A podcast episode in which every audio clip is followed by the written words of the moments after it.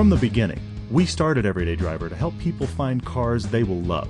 Commuting is a chore, but driving should be fun. If you like to drive, then there are cars where your budget, needs, and fun all intersect, and we want to help you find them. I'm Paul. I'm Todd, and this is the Everyday Driver Car Debate. Hey everyone, welcome back. You know what time it is? It's time to talk about cars because it's something we never do. You realize this? Is there is there ever a time to not talk about cars? I, we're starting to drive my wife nuts. By the way, she said to me recently. She said, "You know, I think I used to like Paul coming over to the house more than I do now because, frankly, all you guys do is, is sit on the couch and talk about cars now, which we always did, but I think We it has gotten did. worse. But yeah, it's hilarious. it's time. Well, it's, it's, definitely time, time. It's time for podcast number 38, which is not really notable in itself. It's just it speaks to how much fun we're having and how much fun you are listening and you're writing in a lot. We're getting so many emails Yeah. from people writing Yeah, in yeah, saying.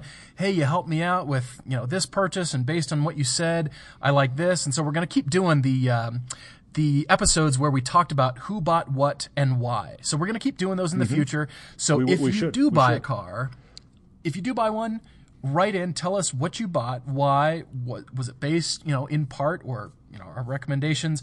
We're very curious Yeah, to know. yeah. We're going to keep that going. So we're, well, you know there were those those couple of there were those couple of emails this week, Paul, that, that somebody that a couple of guys you I showed them to you. A couple of guys wrote in just to say, "Hey guys, like what you're doing, and I bought this car, kind of getting in your headspace." These weren't even car debates we did on the show. They just have been listening, and it has somehow kind of equipped them. I'm thrilled to hear this. It's kind of equipped them in how to think this through, and they sought out a car they love. Ultimately, guys, that is the key thing. We the the whole thing you know there was this other thing that came up recently. Somebody was talking about why is this show called everyday driver? I think some people think that that means we're going to drive the most boring commuter vehicles out there. Our point has always been have a car you love that you can drive every day. That's where the show Yeah. premise comes from. And i love that you guys are finding cars you love. I, I mean yeah definitely write us in when you found something. It's great because as you said, you know, people are are trying to think, you know, how would Paul and Todd approach car buying like this? And so they're they're writing in Yeah, with cool. you know, listening and, and sort of equipping themselves. And I will say the only time we do drive those boring cars is when we use them as production vehicles, minivans. Uh, but we do. Yeah. But Wind they're great rental production cars vehicles. somewhere crazy. Yeah, sure, sure, sure.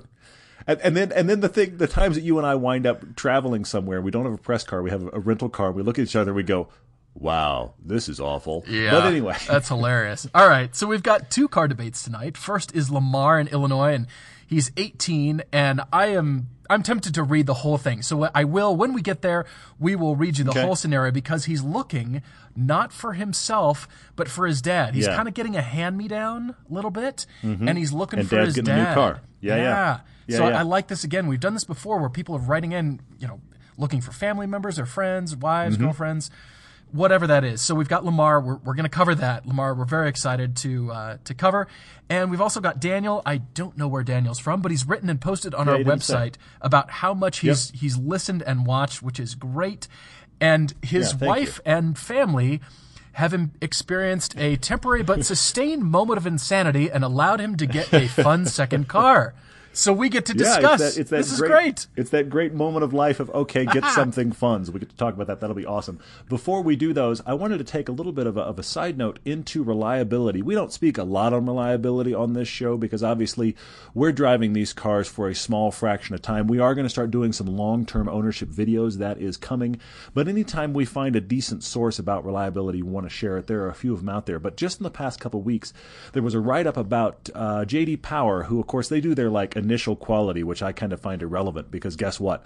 All the cars are new. Exactly. But but but but the thing that's interesting is they do also a long term vehicle dependability study. What the way they do this is it's uh, it's thousands, tens of thousands of cars in all brands. They stay with the original owner and their three year old cars. So their 2015 study came out recently. So these are cars that came out in 2012. They're still owned by the original owner. And the way the study works is what are the number of problems per 100 cars. So if you have 100 cars and you get 100 problems, that is kind of a okay, one for one scenario. They found the industry average, uh, I know it sounds like a lot of math and numbers all of a sudden, but the industry average they found to be 147 problems per 100 cars in the first three years of ownership. I wanted to talk about this not to break down those numbers specifically, but because all these brands, and you and I talk about this all the time, Paul, all these brands, any car brand has a reputation for reliability, either good or terrible. Yeah. What I find interesting about this list is this is current. This is the current lineup of all these cars, the last three years of these cars, and the list is not what I expected. I think it, it, it, it throws over some perceptions of some of these brands, both good and bad. And I wanted to touch on that briefly. It's turned all of our preconceived notions that we grew up with as kids or our parents take to the to the showroom when they're buying cars. I mean, Yeah. heck, your dad owned American cars for ages and drove them into the ground and put lots of miles on Owned them. them for eight. For, for- forget that for a second. Has only owned American cars. That's true. The- I mean, I, the last couple of times my parents, in, in spite of us doing this show and driving all kinds of stuff, the last couple of ti- couple of times my parents have bought cars, I have recommended non-American brands, and it's like I was on mute for that part of the conversation. so. Not, Yeah. not only are they American cars, but generally they're almost always GM product. I mean, this is what I grew up with. I mean, rarely did we wind up with anything that wasn't even GM. And it's because, I mean, this happens to my parents, happens to everybody. You wind up with a car that you hate because it never gets out of the shop and you don't like it and you are, you are convinced that that car represents that brand across the board for all time. That's why studies like this are interesting. I find this fascinating because, I mean, you and I get to drive a lot of things, especially Yeah. know, uh, FCA products, Chrysler and Fiat products, and you know various Mm-hmm. cars we get in. We go, wow, this is intriguing. Hyundai comes to mind. You know, things like Yeah. like that. We get in, and it turns our preconceived notions on its ear, and we have to throw that Mm-hmm. out. And all we can do is just keep marching forward and keep you know awaiting car manufacturers to to bring us what's new and and just observe and and really appreciate what's going on. I, I feel like it's such a such a great time to be into cars, really. And speaking Yeah, of. GM, Well, and- they've got Yeah, go three in this top ten list. You realize that? Oh, yeah. Three oh, yeah, of yeah. their brands, and I popped open the the link that you shared here. I popped that open and looked at number eleven was another GM brand, so just outside of the top ten. Cannot Mm-hmm. yeah, I mean GM us is pretty much in the top ten. I mean their their their quote unquote lowest ranking car is 123, which it kind of tied the Chevrolet and GM tied Yeah, for right. 123 problems per 100 vehicles. And remember, the average is 145. In fact, I'll give you the average, the the car that hits the average, BMW. So you want to talk about Uh-huh, reliability uh-huh. for a modern BMW, it's straight up 50-50, folks, in comparison to the rest of the market. I'm not saying in comparison to other BMWs. I'm just saying in comparison to the market, a BMW is about average reliability based on this study. So that's kind of an interesting center point. They're right up they're right there with Infiniti, holding on to the average. But you're right. General Motors is all in the top 10, which is kind of shocking. Well, and think- number 2 is Buick. Yeah, you'd think Japanese cars would dominate and populate everything. I mean, German Mm-hmm. cars, yes, as far as build quality, but this is vehicle dependability. So little Yeah. Mm-hmm. electronics and little things go wrong, and so that you know drops their Absolutely. score down. So you'd think the And the Japanese stuff- brands would dominate, but that isn't the case. Buick, It's that little Buick. reliability stuff. It's that exactly. It's that little reliability things, the electronics, the the interface, the and they actually said that, that a lot of the problems here in this study fell into the interface, the electronics interface, and transmission issues. So I thought that was interesting too. And Yeah. you're right. You would think the Japanese are going to rule that, but not necessarily. There's a lot of Japanese brands in the middle here. I mean, Infiniti, Mitsubishi, Mazda, Nissan, they're in kind of the middle of the pack. Now, they're above average. I find it interesting that Subaru, who is killing it in sales, is just below the average, which is a surprise. Yeah. Volkswagen is in the bottom half of this list, which unfortunately is not a surprise. Uh, the Dodge products, sorry to say, in the bottom half of this list. But I want to focus kind of on the top 10 because nobody's surprised by the number one, which is Lexus. Lexus has that's Lexus has built its brand on its reliability and it remains there. But I do have to say that number two Buick ahead of Toyota at three. Buick number two. What is going on with the world? I don't know. It's my understanding that Buicks are pretty popular in China, and it's pretty much a prestigious thing to be Yeah, middle class yeah. and, and kind of work your way up to a Buick. Whereas here in the United States, Mom, at I bought we, a Buick. we look down our noses at Buick. And no You're right. longer. I mean, honestly, the more I, I look at these cars, I think of in terms of design and the kinds of people working in the styling studios. They're Mm-hmm, passionate about cars and they are doing some very interesting, sculptural, beautiful things. Now, we think Buicks, you know, your grandparents might have driven one. It's either that or a Lincoln or something like that. But Yeah. you and know, we're not in that world anymore. That's we true. just aren't. So no longer can you convince either of us that American cars are bad and you shouldn't buy an American car. Yeah. And I'm talking car, not trucks. American trucks Yeah. dominate the end. If you're buying a pickup They truck, They American or nothing. But American car, really? I mean, really? Um, well, but here's the thing: in this in this top ten, though, I mean, you're right. Bu- so Buick's an odd. I, I will also say this: I mean, Buick is almost a niche brand. So you know, if Buick has somewhat reliability, okay, congratulations.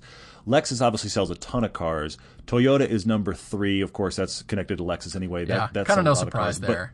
But hang on. You and I on this show have recommended a lot of Cadillacs. We've talked Yes, Cadillac a lot have. of times, and there's a lot of people. If you go to our YouTube comments, if you go to the comments about the, about this show, people a lot of times are like Cadillac, GM products are terrible, folks. Number four on this list is Cadillac. And what's amazing, And- ahead of Honda at number five. Ahead, I was going to bring that up. Ahead of Honda. So, and, and look, nobody's debating that Hondas are unreliable. Hondas are reliable. Honda, my joke with Hondas is they will run in spite of you. You forgot to change the oil. You didn't think about it. Just keeps running. Yeah, But yet, Cadillac, hilarious. in these last three years, Cadillac is currently showing itself on this list. Uh, Look, I'm on a side note. Yes, this is one list. Yes, this is one year. This is not the end all be all. I'm sure it will change, but come on, folks. Cadillac at number four ahead of Honda. That's something there. That's great news. I, I love seeing this. All right, so Honda, we know are reliable. We we know and love Hondas. Porsche comes in Yeah, but look number who's six, tied with. That's the thing. Porsche tied with Honda. which That's I'm. just. Come on, folks. That's reliability right there. I mean, you can't And see me, but I'm doing a fist pump in the air. I mean, Porsches. I love Porsches. You just walk around doing the Porsche fist pump. I, I think do. it's just kind of your natural state of being, just Porsche, Porsche, Porsche. So we we shouldn't of. hang out there any longer. But it is interesting because we talk about that as well. I mean, I know there there are those that say, "Look, I'm never going to buy a Porsche. It's too expensive. It's too unreliable." No, it's not. It's very reliable. It is, Now they're yeah. not cheap. When you have to pay for something, they aren't cheap. I will acknowledge that. But you are dealing with a car that not a lot is going to go wrong. Now, obviously, when it goes wrong on the Honda, far cheaper. Well, but yeah. as reliable as a Honda is quite an interesting conversation for a prestige and German brand like Porsche. You know what I'm looking at is the the brand that's after Porsche. I'm I'm kind of I Mm-hmm. am shocked. I'm shocked out of my tree because Well, nothing I about this vehicle lineup is compelling, interesting. Nothing about these cars do I want to drive. Honestly, Hate to say it, we're we're talking we're talking about Lincoln. Lincoln came in above Mercedes Benz. Now Mercedes Benz has been climbing in the ranks for the last probably decade. They used to be at the bottom of this list, folks. Early 2000s they were not doing well. They're at the the, the top quarter of list, this list, which is impressive. But they are a step below Lincoln, and I actually almost feel like Lincoln and, and Buick are doing the same thing here. They're just selling so low volume that if the cars work halfway decent, you kind of scored. I, I, I just I agree. There's nothing really in the lineup that's compelling, but clearly they're working well. What I find fascinating though about Lincoln sitting there, did you think about this? Ford is in like the bottom six yeah, I was going to bring and that all up. the Lincolns, all the Lincolns are essentially, I mean, they're reworked to some degree, but essentially they're all built on Ford chassis. So how are the Ford and Lincoln that divergent in three-year reliability? I mean, not often do you see Porsche next to Lincoln or Lincoln next to Porsche in, in any kind of comparison True, true, or true. anything in the automotive world. But here they are together. Lincoln is a stutter step behind Porsche, and Lincoln Mm-hmm. is in the top 10. Ford is near the bottom, which is surprising Yeah. because, yeah, you Which think they're weird. not redesigning wiring looms or, you know, various Mm-hmm. Yeah. window switch parts or, you know, engines for that matter, or I'm going, where, what's Agreed, the difference? Is it build quality where the, the various cars are made? Maybe because you know various know. vehicles, but I mean, in for for most of Lincoln's life, in in recent memory, not through the '60s and '70s, but you know what I mean. Just it's Yeah. been a badge engineered product. They put more chrome mm-hmm. Oh, and a different badge, and really they're Fords. The answer is more chrome. yeah, I hear you. You're, you're right. You're That's right. what they You say at Harley that. I mean, dealerships, at- but, you know. at least in the case of the GM product here, all in kind of the top eleven, those are related and they're clustered kind of in a group together. Right. To see Lincoln at the top quarter of the list and Ford at the bottom quarter of the list. I, I do. I'm with you. I wonder where the separation happened there. Right. I mean, a lot of the Chrysler Fiat product, too. unfortunately, is at the bottom altogether in a cluster. But here is this split, and that is surprising. I, I feel like we could riff on this list for a while. We should probably probably move on. But I just I wanted to, to, to take a little bit of time and talk about this because, folks, here's American brands in the top ten. Here's Porsche in the top ten. Yeah. I, you know, Lexus, Toyota, these aren't surprises, but to see some of these other automakers really going toe to toe with them on reliability alone, dependability, and enjoyment in a, in 100 vehicles, that's that's pretty cool. I mean, I'm kind of bummed to see Jeep kind of down at the bottom of the list, but I take comfort in knowing that they're far ahead of Land Rover. So I, I like that, and I like my Jeep. It's pretty awesome. The point the point you're making here is that the Jeep is is in the bottom three, but Land Rover is is the second to last with nearly 50% again more problems. So uh, yeah, we'll see how that goes. And I'm very curious about the long term your experience on your Grand Cherokee. I mean, it's a fantastic vehicle. You've loved everything about it so Yeah, far. I have. I'm curious to see in two or three years what you think of that car. It'll be interesting to talk about that too. All right. Well, to your point, let's move on. We've got Lamar in Illinois, and he's written in because he's 18. He's going off to college in the fall, and he is the family car enthusiast. And I told you that we wanted to kind of read this whole thing to you, and Yeah, read that middle paragraph. That big flesh one. out Why this not? this whole story here. So Lamar, his family is uh, we'll say it's a Toyota and Lexus family. They're kind of keeping it all in the family with the Japanese thing going on. Yeah. And Definitely, I, definitely. I, I want to make a point here. As I'm reading, keep in mind about what we've just talked about, and that is brand perception, and that American cars are Mm-hmm. absolutely. bad, Perception Japanese cars You're are right. good. That is Yeah, no yeah. longer case. But here's the deal: his dad's got a 2012 Toyota Camry, which means it's about three, maybe four-ish years old. Call it three and a half. That's not an Mm-hmm. old car. His mom's got a 2013 Lexus RX 350, so she's got the egg. And dad's getting tired of the Camry. Wants to give it to Lamar for his college experience. So that Mm-hmm, means dad is looking for a new car somewhere in the low 20,000 range and wants to get, you know, something that is what he's used to about the Camry. Gas mileage, Japanese, runs well, doesn't care about any of the other Decent stuff. he's not an enthusiast. He's not an enthusiast. He wants good gas mileage. I mean, he he wants a worthwhile. I hate to say this, but it's a borderline appliance car. It needs to run all the time. It needs to connect to his phone. It's got to have you know proper electronics and and decent gas mileage. I mean, these are let's be honest.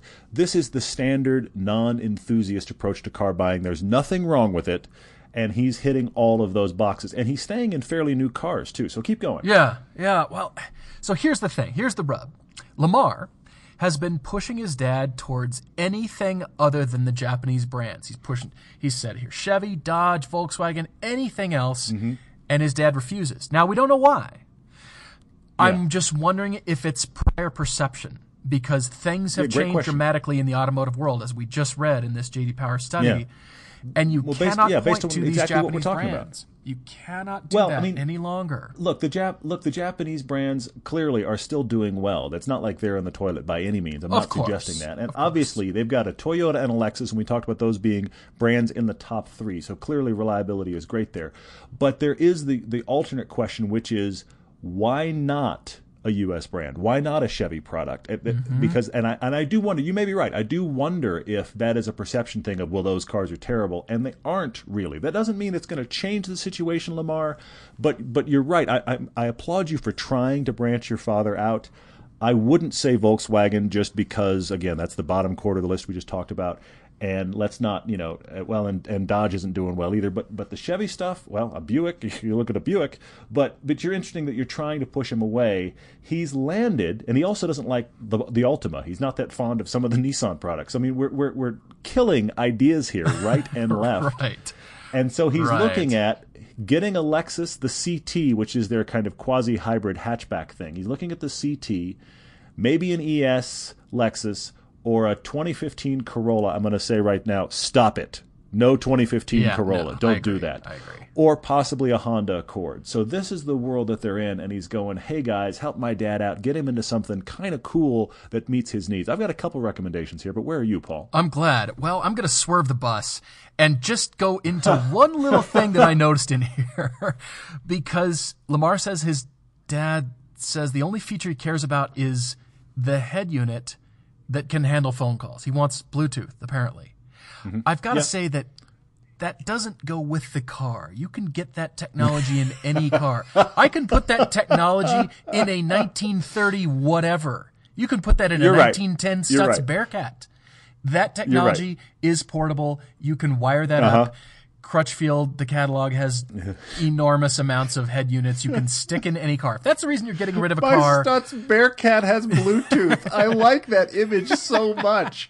I'm just, you know what I mean. It, it- it's not about the technology. You and I ripped on Mercury when the Mercury brand was still around for a while because the commercials were selling you cars based on the technology inside. And we're going, Yeah, yeah. huh? Well, oh, how does it drive? it How's the engine power? How's it it, was handle? when the My Ford. It was when the My Ford Sync first came out, and it was Oh on some. Mercury product. And over the entire thirty-second commercial, I, I remember we talked about this, joked about this. It's an older commercial, obviously now, but but over the entire course of the commercial.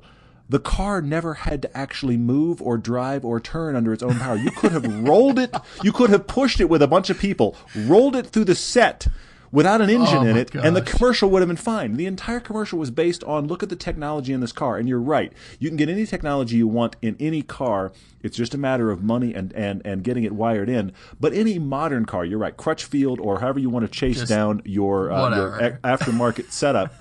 I mean, I put a actually very high quality for the money.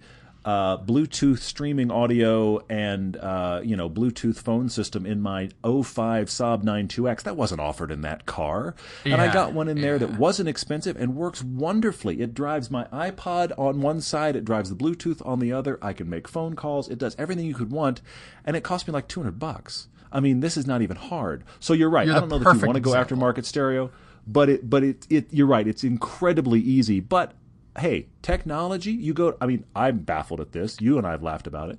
You go to buy a car, typically sit down with a car salesman and let him tell you why you should buy the car and see how many things he gets through before he mentions anything about how it drives. Right. It's all about the technology. It is. Yeah. How do you like that stereo? Se- um. Hmm. Let's talk about handling and engine power first. How about that? Anyway. All right. Getting but back we're not on the- normal. I will acknowledge. back that. on the So, yeah, freeway. back to Lamar. Back to Lamar. I have one suggestion. Well, two, but it's out of your dad's price range. I've got one uh. that I think really hits the nail on the head. It's the Okay. Mazda 6, the 2015 Oh, Mazda man. 6.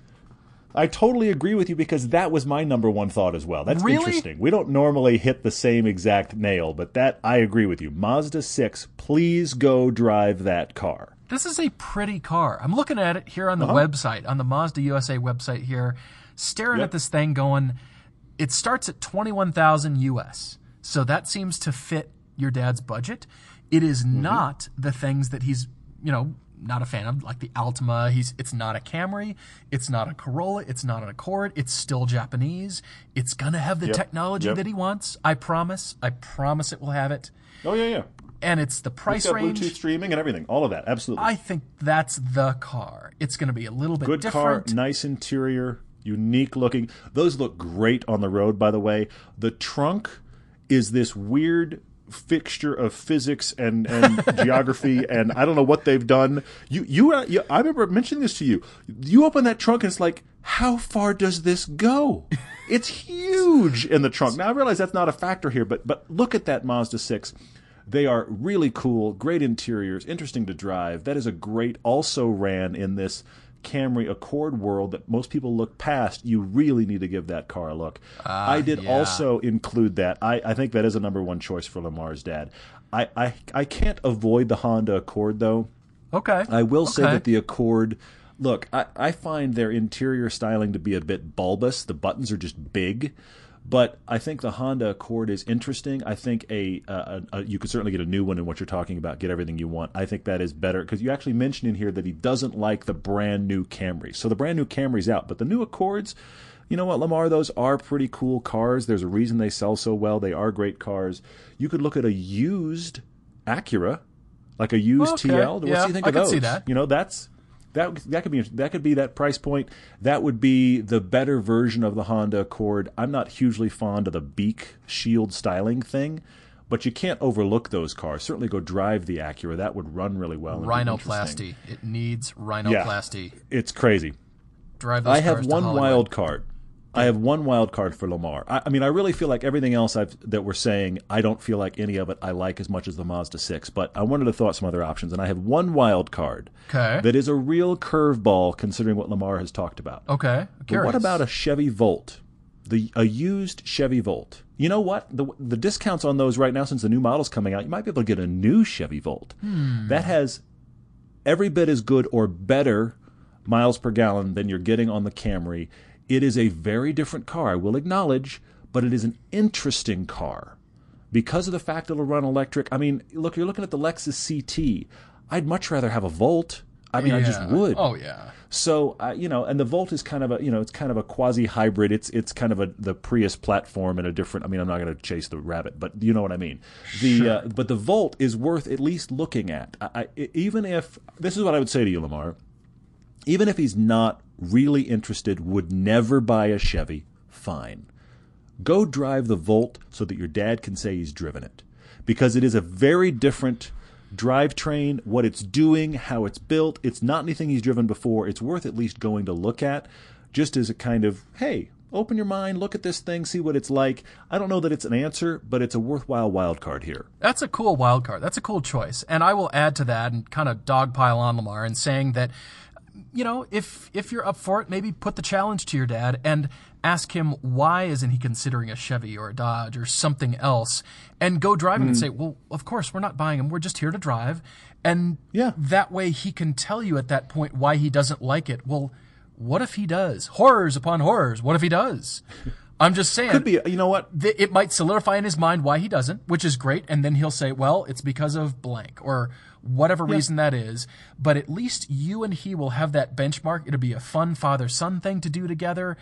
I think it I was could be thinking the really same great. thing. I mean, yeah. Could be a fun Saturday. You and your dad Yep. just go to your, your car dealer row and just hop on a bunch of things that are in that price point. Whether they're serious considerations or not is almost secondary. Just be a fun outing. And it's a Yeah. cheap outing, too. Let's just go drive a bunch of cars. I mean, that can be really cool. Yeah. Anyway, we should move on to Daniel. Daniel posted for us. We're leaving these kind of more realistic cars and going into fun second cars, which we haven't delved into in a while. Daniel is married. He has a couple of kids, uh, two small boys, and the boys and the wife have said, you know what, Daniel, go get yourself something fun as a second car.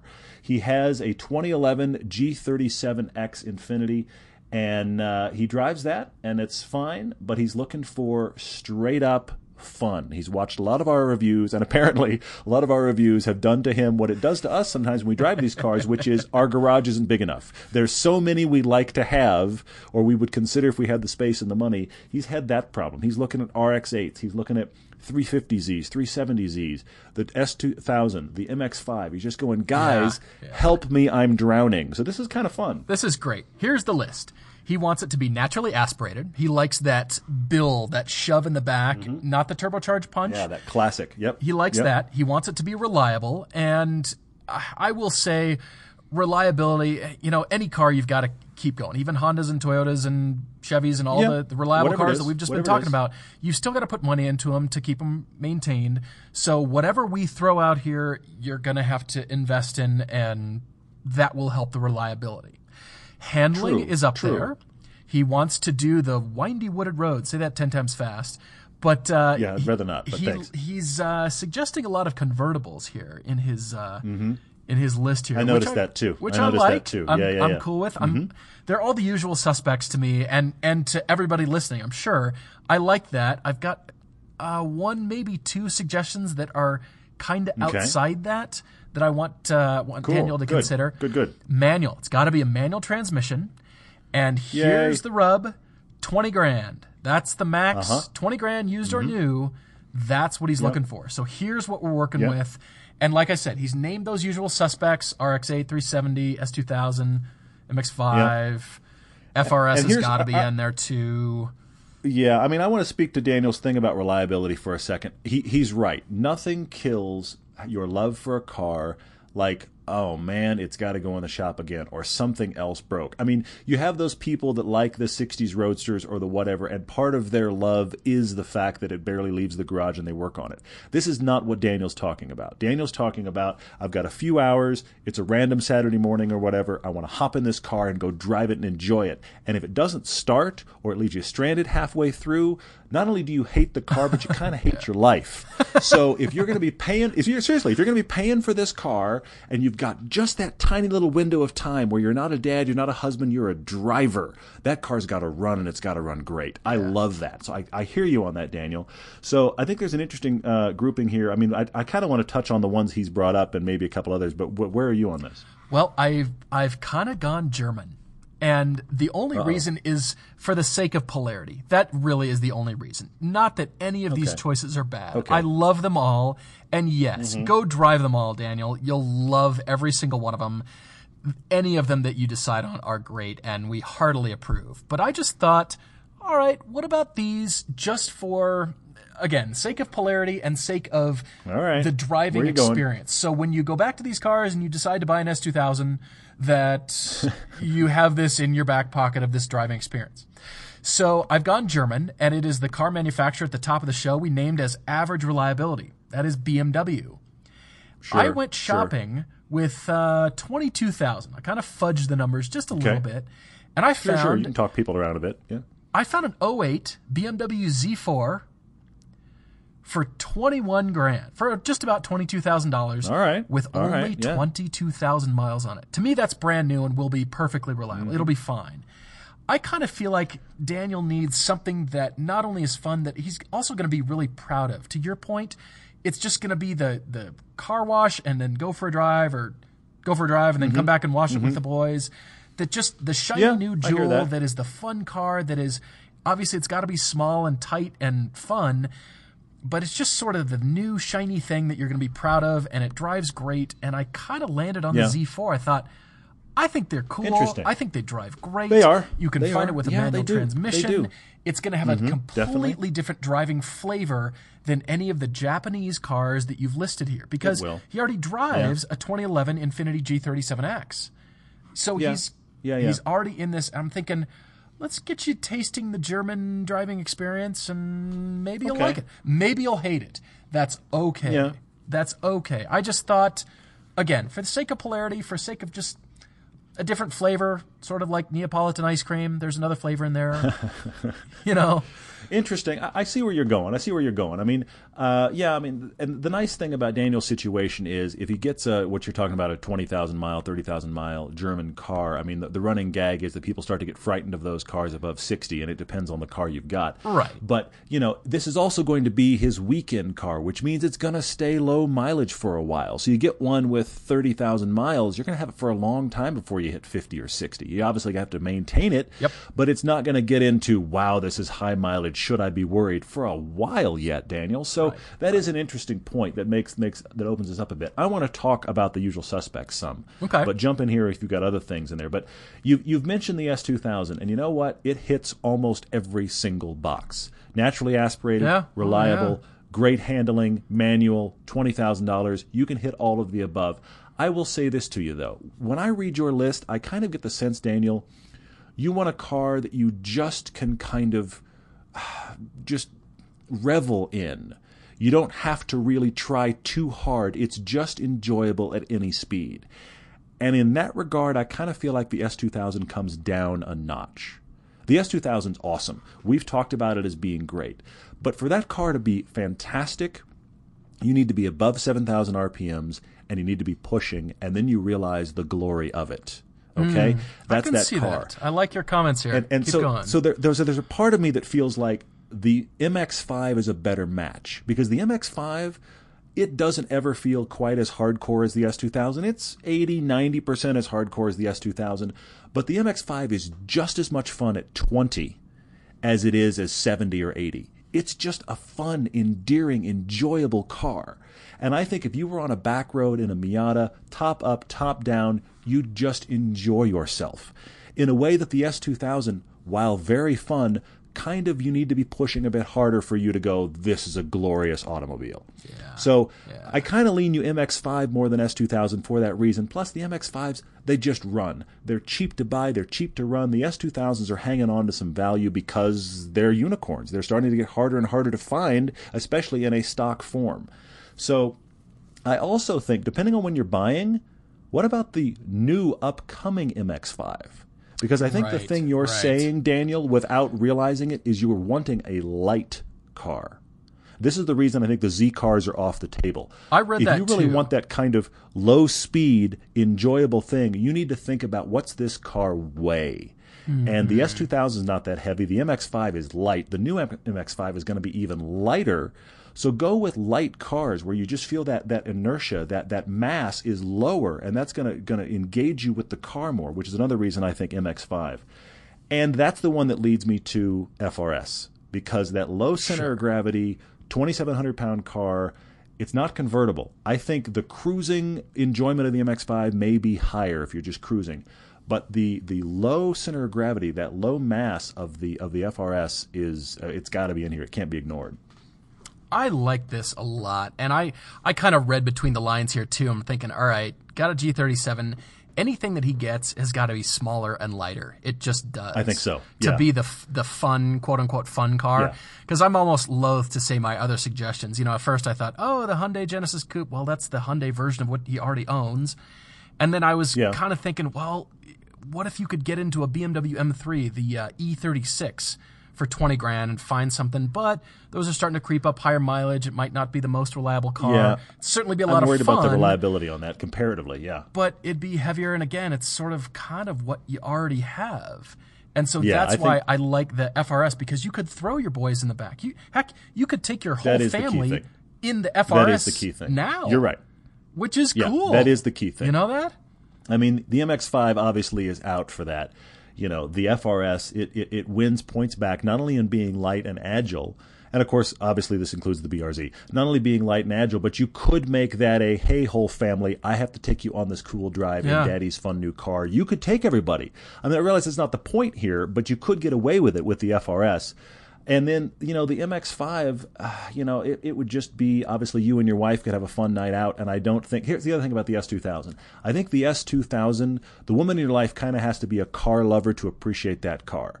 The yeah. MX5 yeah. is just endearing. You can say, honey, let's take the MX5 tonight, and she'll probably enjoy it. Yeah. So there's another thought there as well. I, I think if you were really going just you, maybe MR2 Spider but mm. the interior of that car is low rent. It is. It is fun to drive.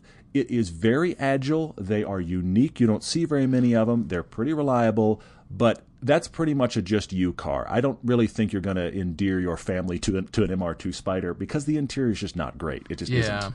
I, I'm liking just again coming back to why not the S2000? Why not the MX5? Really, th- yeah. they're fantastic yeah. choices. So, Daniel, here's the thing. You've got to go drive these cars for yourself, and we're really curious as to what you get because it sounds like you're close to buying. You've watched so many of our reviews. I, I'm sure you're doing research like mad. I'm really curious here because it sounds like he's pretty close to pulling the trigger on something. I agree, and, and everything you say, Daniel, and, and I know I know I'm, I'm very much reading between the lines, but everything you say, Daniel, I think the key point for you is think about cars that are light. Yeah. Oh, Concentrate oh, yeah. on what is a light automobile. If you had more money, I would say look at the Lotus Elise because it is a key element here.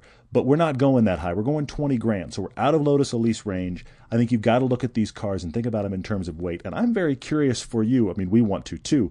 The new MX5, supposed to be like 22, yeah. 2,400 pounds. Oh. That one seems like a good contender here for a fun little car. I think we've beat that one up pretty well. I hope it was helpful, Daniel. Thanks for listening. Thanks for watching. Find our videos on YouTube because, again, we've driven a lot of these cars and produced video reviews of them expressing yeah. our yeah, yeah. delight. It, it's, you know, hopefully coming across in the podcast, but expressing our delight and what is it like to drive on camera and just, you know, pulling that driving experience out. So check us out on YouTube, Facebook as well for updates. We've got a mm-hmm. lot of plans. Mm-hmm. We're still planning a, a, lot of stuff for 2015 and also Twitter for updates. We kind of get snarky sometimes on there and, um, you know, it's it's kind of fun. But uh, yeah, check us out. Really appreciate you guys listening and watching. Thank you so much. Yeah. Thank you guys for being with us. Obviously, if you have not seen one of our films yet, they are available on Vimeo. You can get them on Amazon. That is the 50 years of the 911 and Mid Engines and Mountains from last year, which was the Alfa 4C, the Lotus Elise, yes again, and the Porsche Cayman, yes again. uh, so those are out there too. We are currently can't talk about it yet, but we are currently prepping this year's film. It's going to be awesome, much more a generational yeah. thing in the vein of 50 years of 911. Yep. Looking forward to sharing the actual details of that. That is coming soon. And uh, thank you guys, as always, for being with us. We'll be back with you next week.